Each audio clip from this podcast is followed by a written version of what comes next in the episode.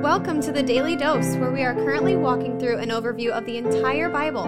Join us today as we learn the story of Scripture and see God's redemptive plan through Christ from cover to cover.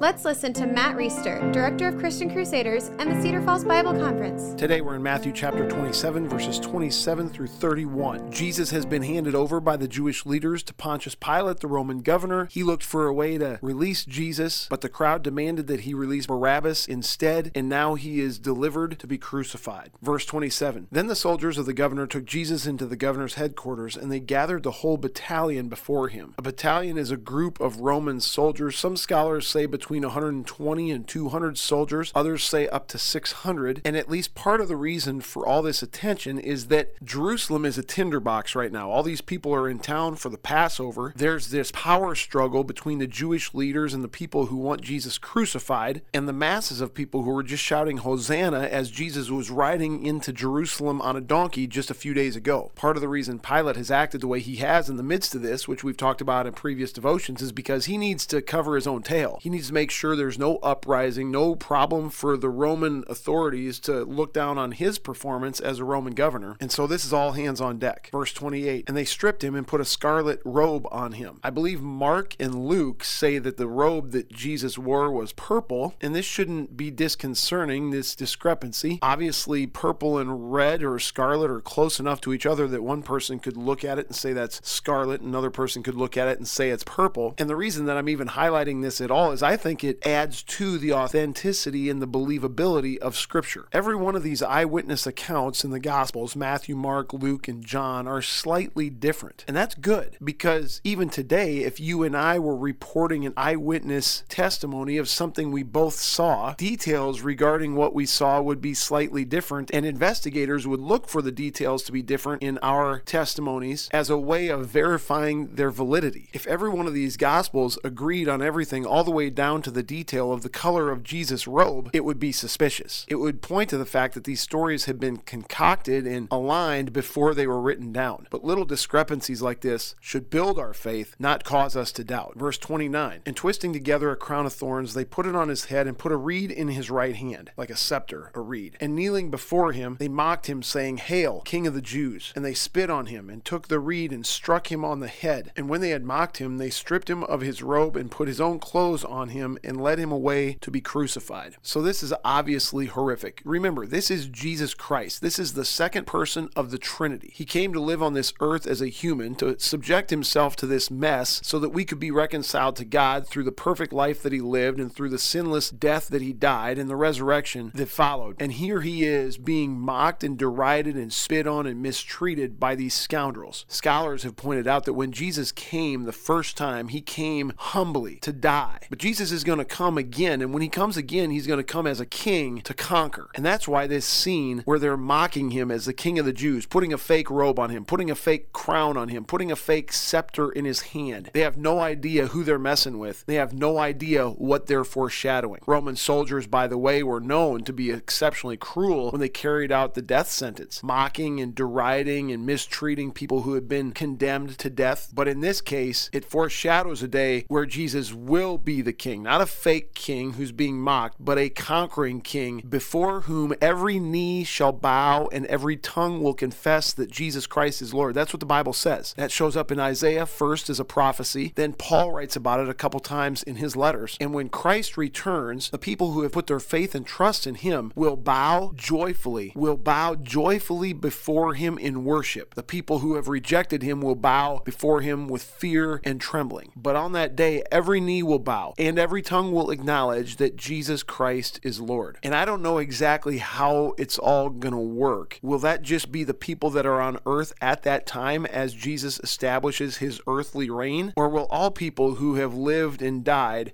be able to see that scene unfold? In other words, I don't know if these guys specifically who did this in this text will be part of those or see those who bow before the returning and conquering King Jesus Christ. But either way, can you imagine what would go through their minds if they knew how this story ends? And I think it's good for those of us that are followers of Christ to be reminded that that day is coming. Ultimately, Jesus will be vindicated. And with him, those of us who follow him and trust him. And the people who reject him and mock him and don't respond to him in faith, it's going to end very bad for them. This should not only motivate us to be purposeful in the way that we live so that more people who would otherwise reject him will receive him because of our testimony in their lives, because of how we've shown Christ to them, because of how we've explained to them how they can trust him and receive his righteousness and forgiveness and be counted among those who will kneel before him joyfully and worshipfully. It should also inspire us to stand firm on our toughest days. This is Jesus' toughest day. He knew it was coming and he walked into it willingly. And part of the reason he was willing is because he knew the end of the story. He knew that he would rise, he knew that he would defeat sin, death, the power of the devil. He knew he would be vindicated. And we have that same hope because we are connected with him by faith as brothers and sisters of Christ, sons and daughters of God. I don't know what was going through his mind during this time. He's probably praying for the people that were mocking him. We saw him pray for the people who crucified him later in the narrative. But I can imagine him thinking just a little bit longer, just a little bit further, just a little bit more. This isn't going to last just more than a little bit. Later on, when he hangs on the cross just before he dies, he says, It is finished. We'll talk about that when we get to that point in the text. But I think Jesus is patiently enduring suffering, knowing what will come in the end. And we can patiently endure suffering as well, knowing what will come in the end for us who know Jesus Christ. Have a good day. The Daily Dose is a podcast of Christian Crusaders Radio and Internet Ministry. Please subscribe to this podcast, leave a five star rating, share with a friend, and prayerfully consider financially supporting our ministry at ChristianCrusaders.org, where you can also find our weekly 30 minute radio broadcast, which is aired on stations around the world since 1936, and where you can listen to our Conversations podcast featuring inspiring interviews with interesting Christians. Special thanks to our 2022 Daily Dose sponsor, The Family Leader. God designed three social institutions to shape our lives